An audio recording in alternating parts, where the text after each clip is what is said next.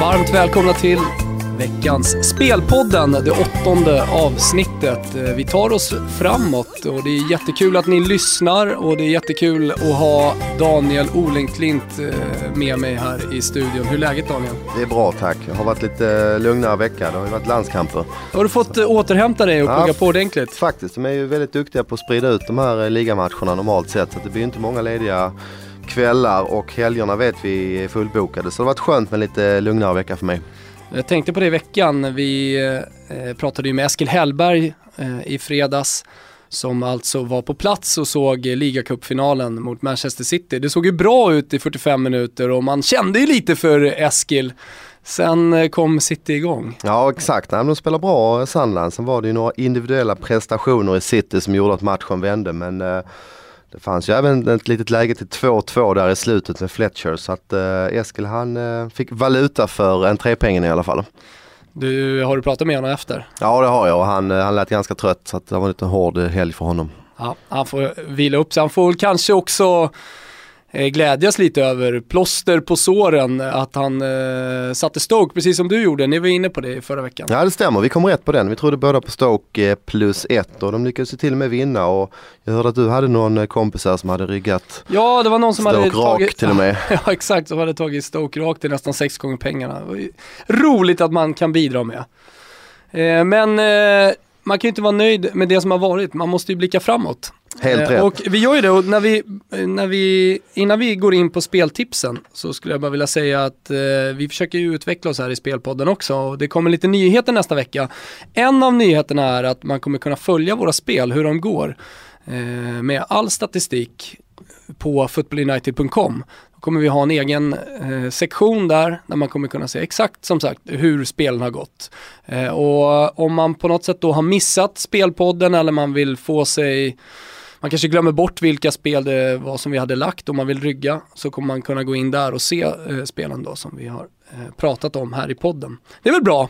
Mycket bra. Mycket bra. Footballunited.com också där, man- där man kan gå in och få speltips av eh, andra spelare som du och jag Daniel.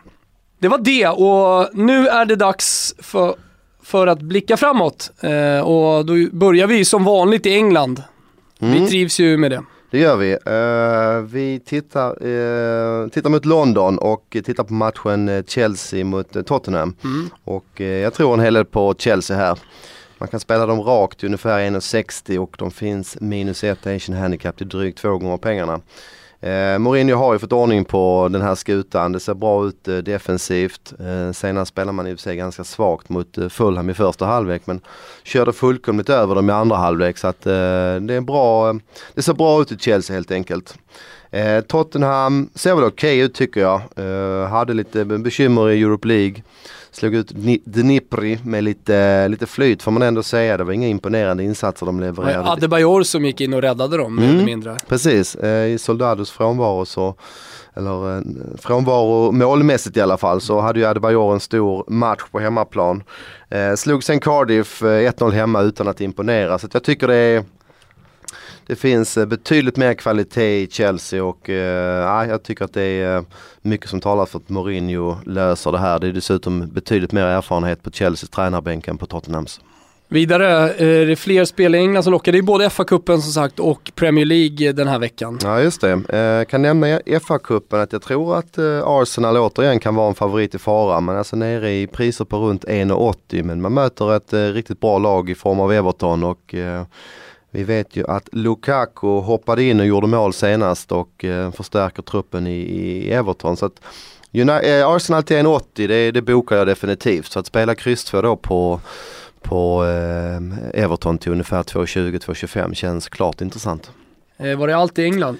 Det var det, kan väl nämna. Eller allt, det var ju Ja, fint så. Ja, exakt, kan nämna att eh, generellt inför helgen kan jag nämna att det har ju varit landskamper och det är många utav eh, topplagen som har haft flera spelare i, iväg. Eh, så att eh, det kan, ju- kan ju finnas lite mer energi i vissa lag som har lite färre landslagsspelare.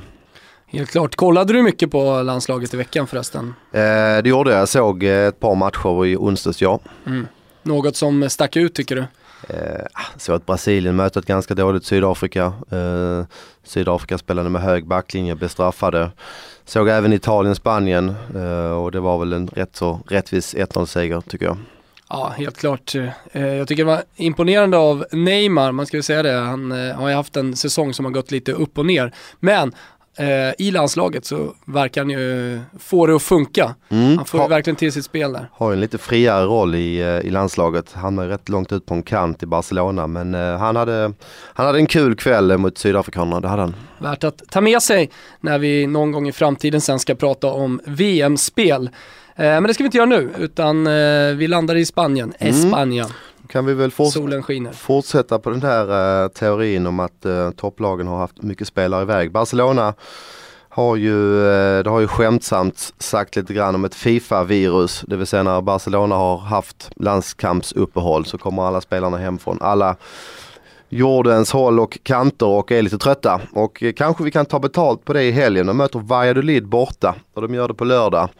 Och då ska man även tänka på att de har sitt i Champions League eh, i veckan som kommer. Visserligen har man ett väldigt bra utgångsläge men det är ändå en match man måste eh, gå in med full fokus i den här. Verkligen, det här kan de inte underskatta på något sätt. Nej, City Med Citys kvalitet. med Kun Agüero tillbaka och kommer ju säkert spela lite mer offensivt skulle de få första målet och så vidare. Så det är ju en jätteviktig match såklart.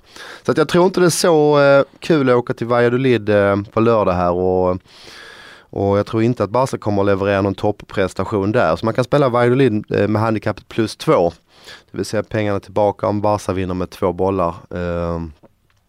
Du vinner om Valladolid eh, förlorar med ud- uddamålet. Så att, eh, nej, jag tror att eh, Valladolid kommer att vara helt taggade och har bra chans att hålla nere siffrorna här. Så att det, det spelet känns klart intressant. Någon säker från Spanien eller har du hittat säkra i någon annan liga? Nej, klart att Real Madrid ska ju vinna 1-0-7. mot uh, Levante men nere på låga odds. Eh, jag tittade på en annan, f- ett annat favoritspel och hamnar vi faktiskt i Holland. Jag tror det är, är det premiär för oss i Spelpodden. Jag tror det. Är det Devise? Precis, och då hamnar vi på Ajax mot eh, Cam Bur heter de, ett lag som eh, spelar på konstgräs hemma och är ganska bra där. Har bra publiktryck och, och inte lätt att slå på hemmaplan. Men betydligt sämre borta på naturgräs och eh, möter ett Ajax som eh, fick en liten förnedring i eh, Europe League här som nu bara har ligan att fokusera på och i holländska ligan är man det klart bästa laget så att eh, Ajax rakt till 1,25 det känns eh, helt stabilt. Red Bull Salzburg som vi ska hålla koll på när vi pratar upp Champions League och eh, Europa League på tisdag.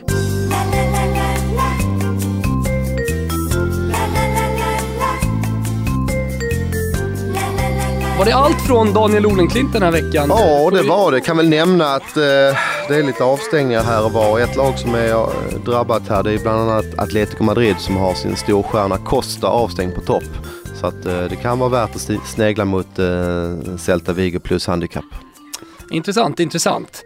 Eh, Italien då, eh, där jag hör hemma. Eh, jag börjar i eh, Milano där Inter tar emot Torino. Torino som har varit väldigt bra i år.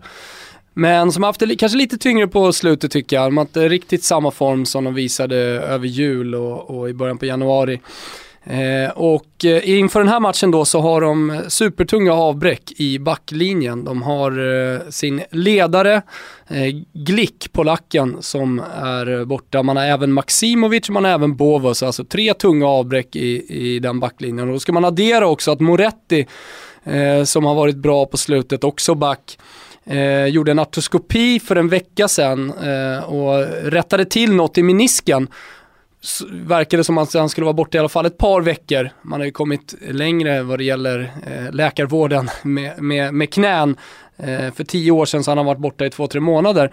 Men igår tränade han med eh, laget normalt och det verkar som att han eventuellt till och med kan starta den här matchen. Men hur som helst så är det jättetunga avbräck för Torino. Eh, och om man då kollar på Inter så har även de eh, två av sina nyckelmittbackar borta. De har både Walter Samuel och Joan Jesus eh, som spelar varje vecka normalt sett. Eh, och då får Campagnaro gå in och eh, Ranocchia som inte har eh, smakat på gräset, i alla fall inte San Siros, eh, på väldigt, väldigt länge. Så en nykomponerad backlinje i, eh, i Inter också. Inter har ju blivit mer offensiva på slutet. Man spelar både med Guarin och Hernanes på mittfältet. Hernanes som är tillbaka i startelvan igen. Eh, Och sen så då såklart två stycken anfallare. Det var ju ett tag som eh, eh Matsari spelade med eh, Alvarez Guarin och sen som en ensam anfallare. Det är ju stor skillnad nu tycker jag.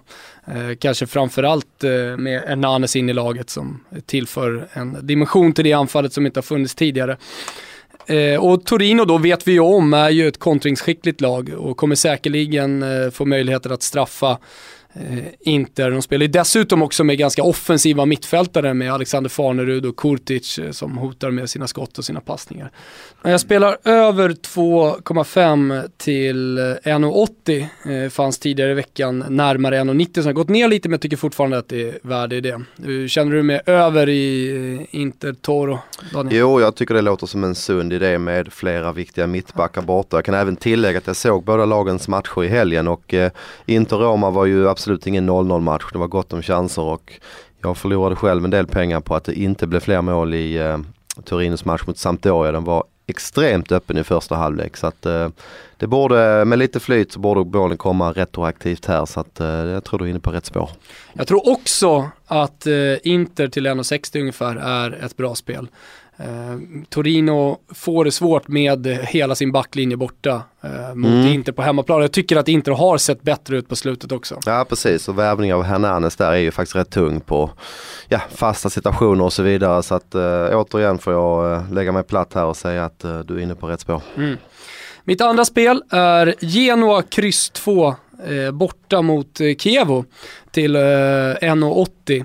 Och det spelar jag för, dels för att jag gillar Genoa, jag tycker att de är på gång. Eh, de har ju 35 poäng nu och faktiskt häng på Europaplatserna, så jag tror att man åker till Verona med målsättningen att ta alla tre poäng. Eh, ett eh, taggat eh, Genoa alltså, som jag inte tror förlorar mot ett Kiev som är dels i dålig form och dessutom har båda sina ordinarie mittbackar borta. Bostian, fint namn, Cesar och eh, Dario Dainelli som gjorde mål senast eh, mot Atalanta också.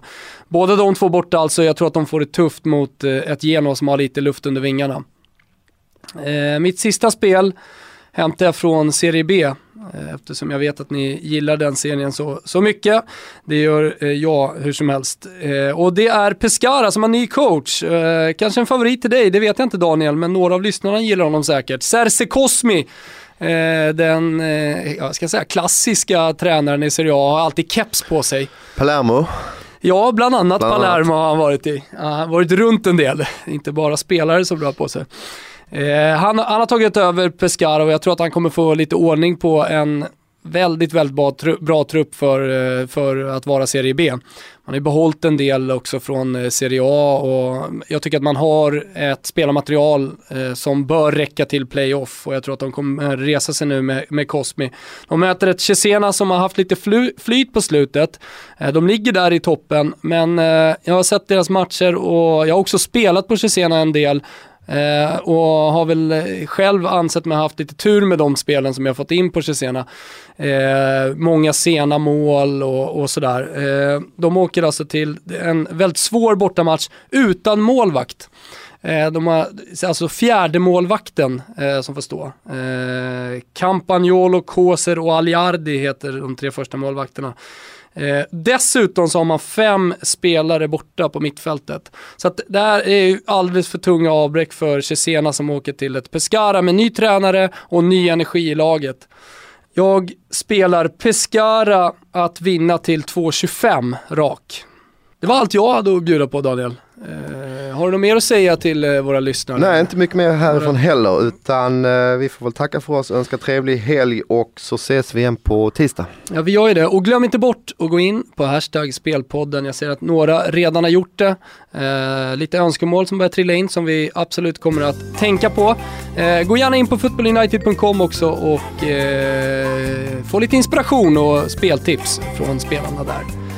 Nu önskar jag också lycka till i helgen och ha det så bra.